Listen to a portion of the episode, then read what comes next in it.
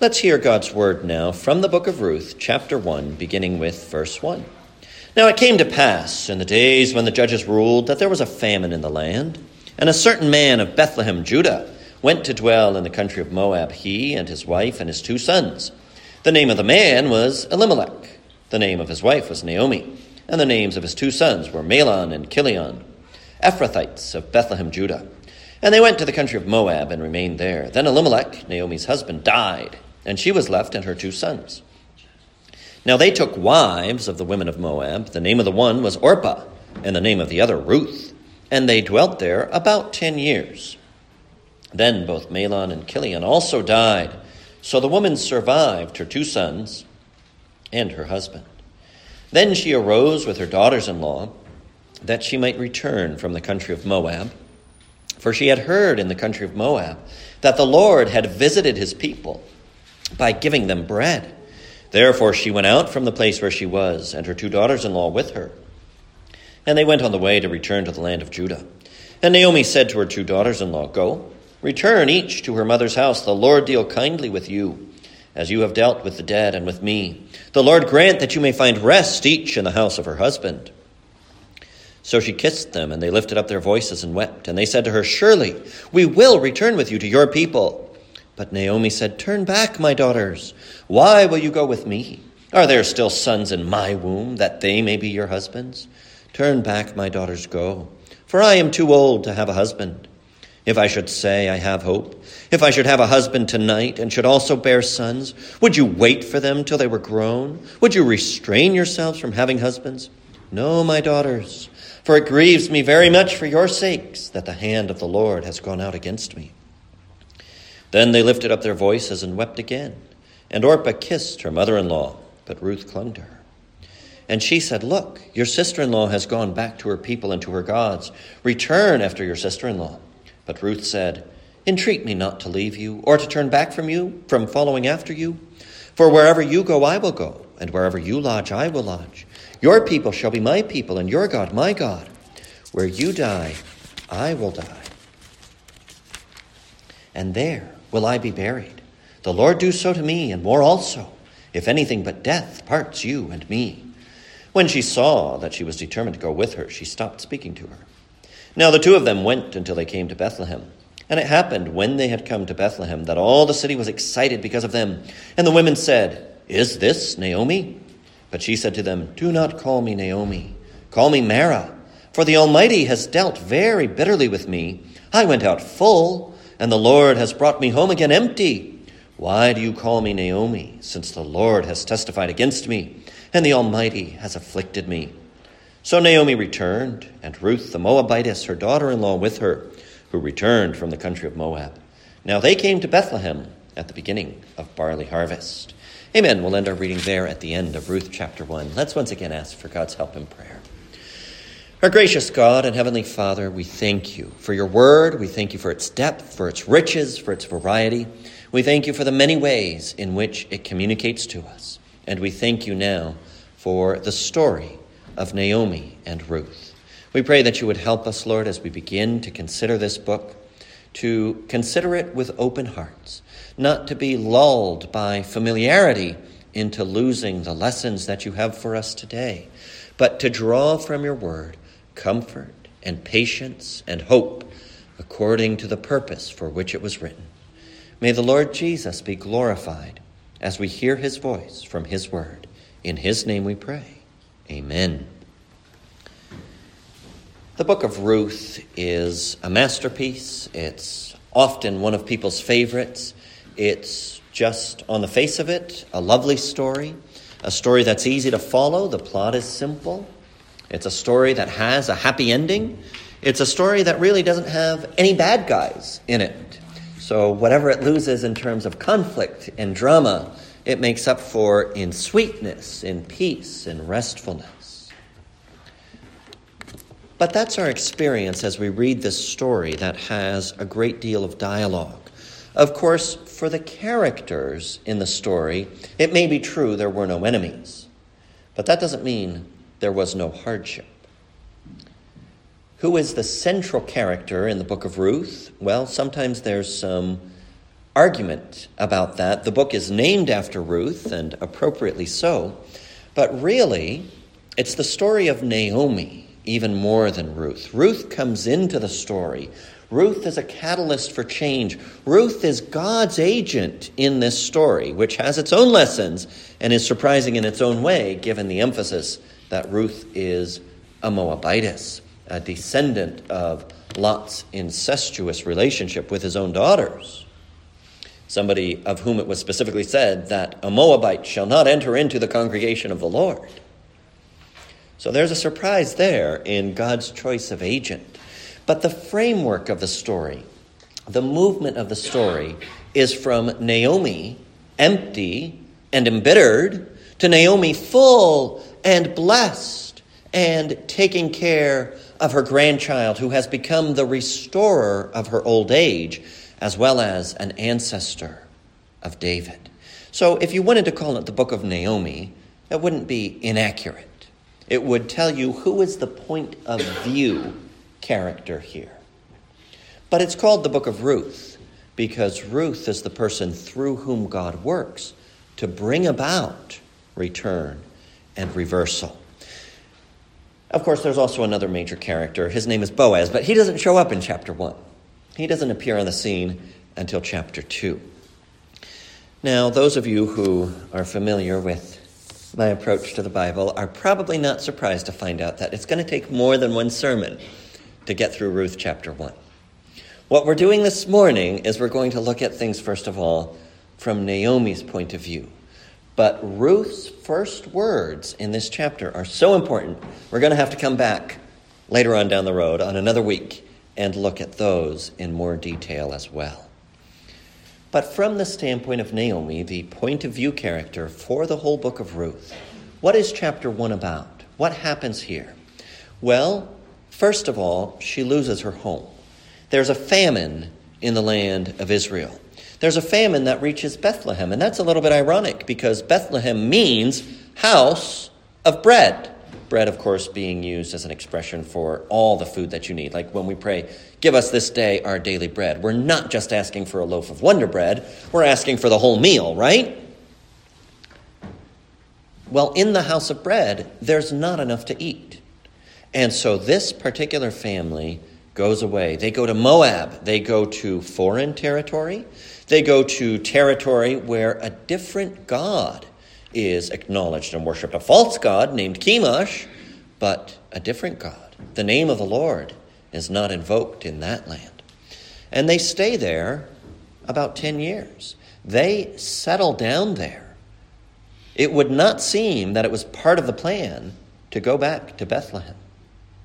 So Naomi begins this chapter losing her home. Now, the way it's expressed, it sounds like Elimelech, her husband, made the decision, and so he decided, they moved, the whole family went with him. And then the man who made this decision died. Well, they've settled down in Moab at this point. The two sons get married to two Moabite girls, and everything we know about them seems to indicate that they were very nice girls. So Naomi has lost a husband, but she's gained two daughters in law, and of course, the family is together. She's being provided for. But then her two sons die. Well, now, Naomi has lost her home and all the men in her life. This is a sweet story. It's a story without conflict in a lot of ways, but don't lose sight of that background of loss. Sometimes commentators, preachers, or others are kind of hard on Naomi for the things she says. Well, I would like to ask them if they have lost their entire family before they weigh in on is Naomi really responding appropriately? How would you respond to the loss of your entire family? We can cut her some slack. That is a huge deal. She doesn't have a husband. She doesn't have sons. Is she heart? Yes. Is it okay that she's heartbroken? Also, yes. Naomi has suffered significant loss. She's not alone. Loss is a part of life.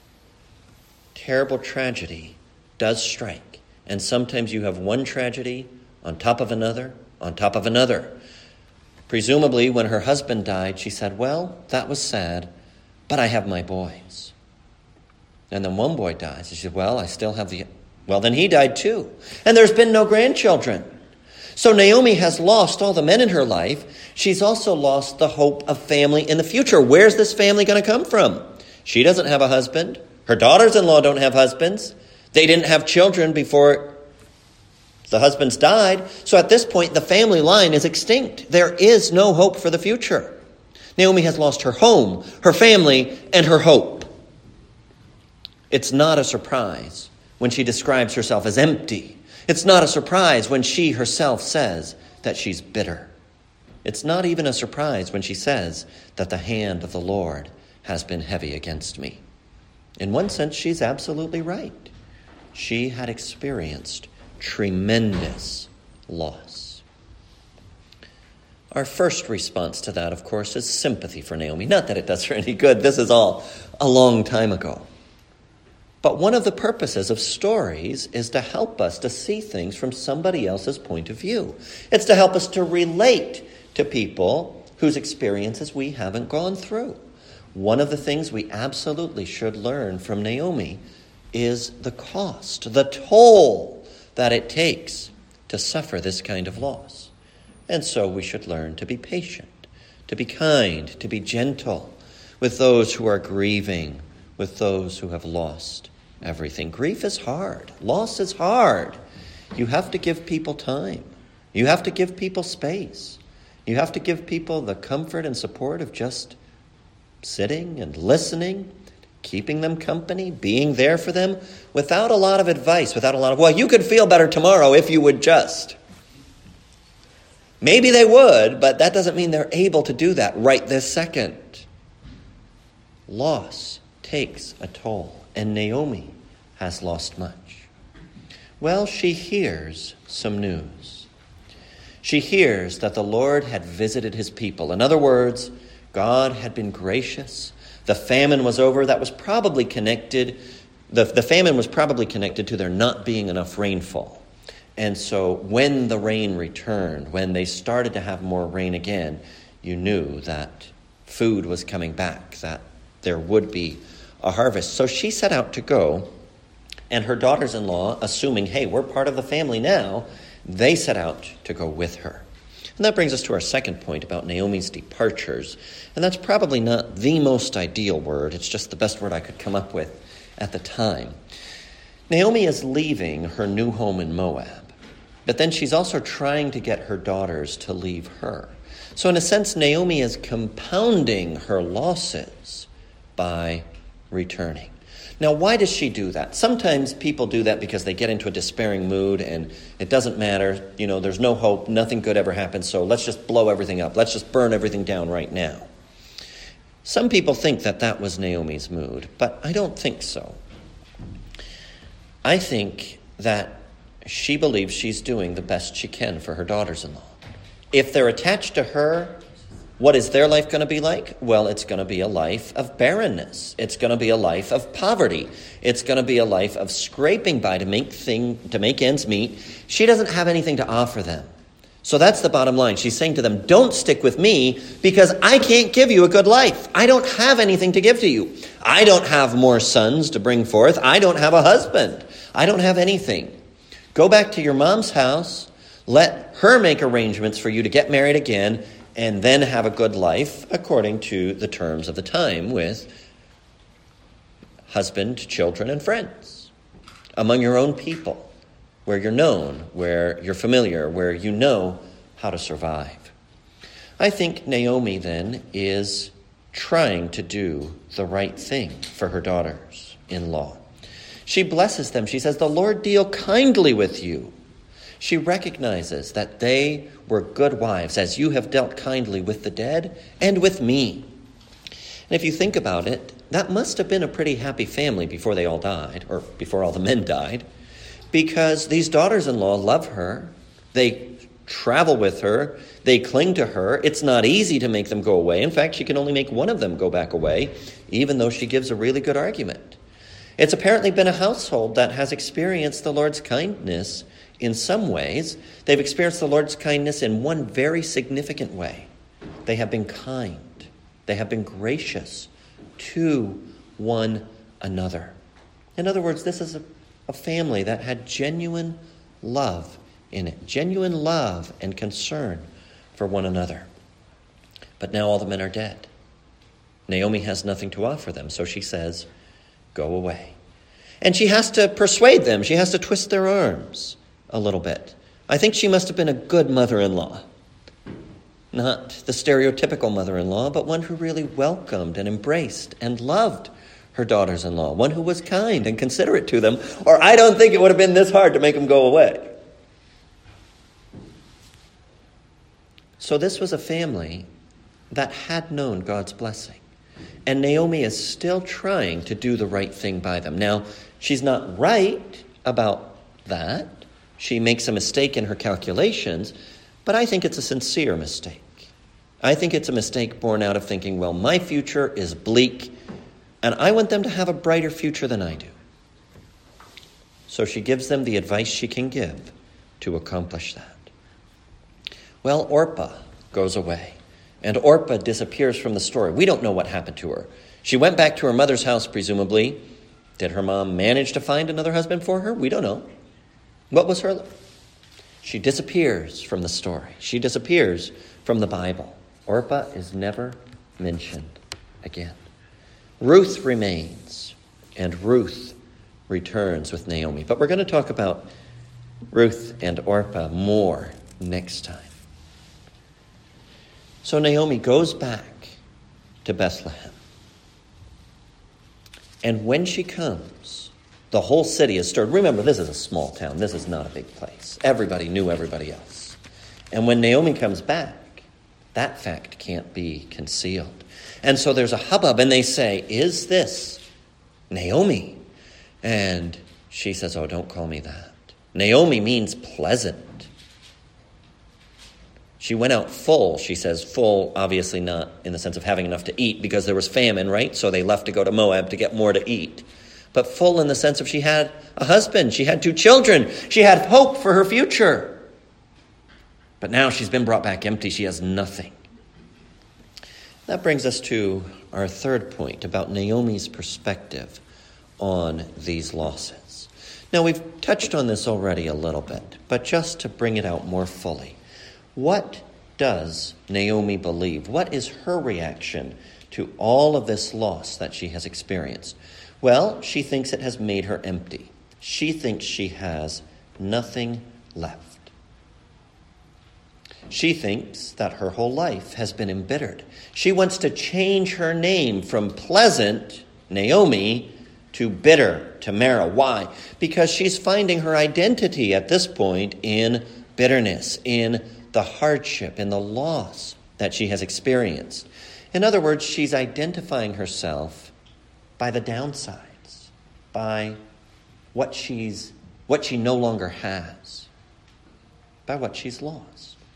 That can be something that happens when people go through a great crisis, a great tragedy, a great loss. They identify themselves solely with relation to that. If you survived some natural disaster, you might say, Well, I'm one of the survivors of the great earthquake. I better be careful in picking a year, or people will think I'm making a prediction. I'm a survivor of the great hypothetical earthquake that didn't happen of 2022, or whatever else it may be. Well, even if you define yourself as a survivor rather than as a victim of that circumstance, what are you doing? You're finding your identity in the crisis, in the tragedy, in the loss. But that's not really your whole story, is it? That wasn't Naomi's whole story. She had been pleasant, she had been full, but even when she was full, there were problems. There was a famine in the land. And now she says, I'm empty. I've come back with nothing. How do you think that made Ruth feel when she's standing right there? When she's made this amazing expression of loyalty. Wherever you go, I will go. Where you live, I will live. Where you die, I will die. There will I be buried. Nothing but death will part us. Ruth has made one of the most amazing expressions of commitment you can find in the whole of the Bible or in the whole of literature. And Naomi says, I don't have anything. Her sense of loss, her sense of embitterment has blinded her to the reality there is still a blessing. There is still a hope. At the end of the book, people are going to say that Ruth is better than, is it seven or is it ten sons? I need to double check. Remember what the exact number is. But Ruth was the key to Naomi's better, brighter future. And Naomi didn't see it. Well, we can also do that. We can focus on the problems, we can dwell on the negative, we can count up all the downsides, and we can overlook the blessing. That's one of the dangers of bitterness. That's one of the dangers of identifying yourself in terms of what you've lost, in terms of what has been taken from you.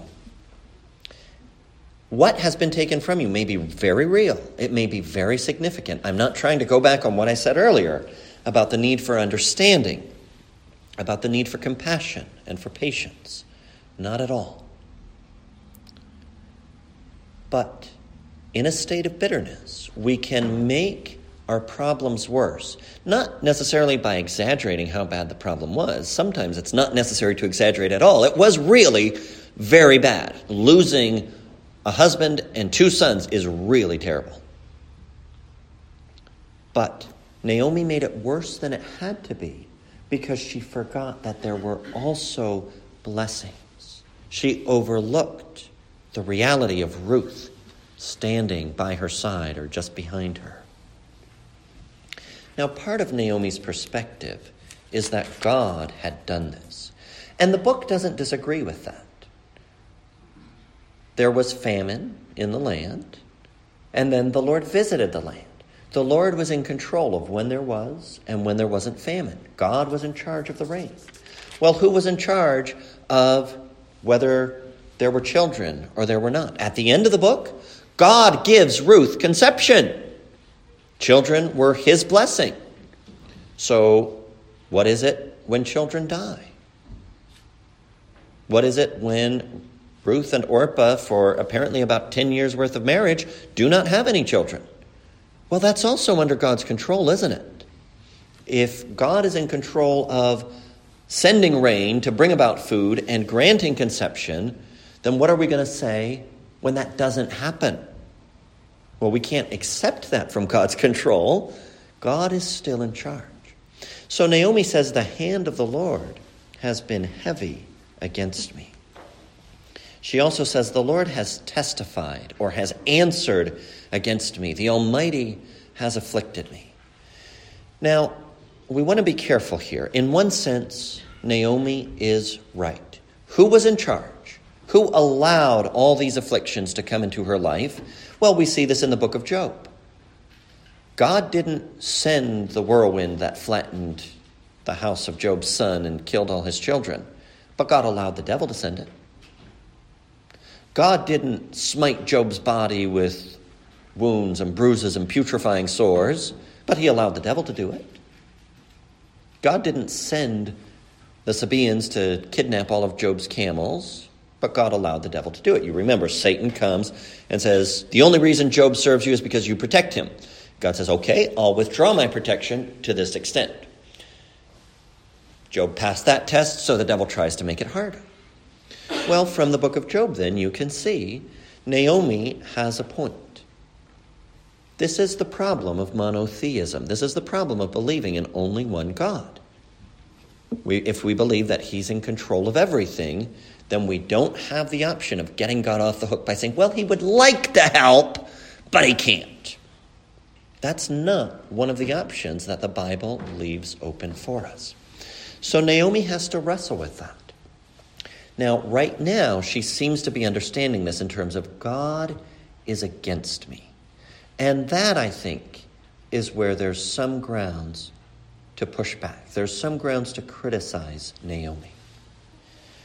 She saw that God was in charge, she was right. She saw that things had not gone her way, and she was right. She saw that her life had been hard, and in all of that, she was very right.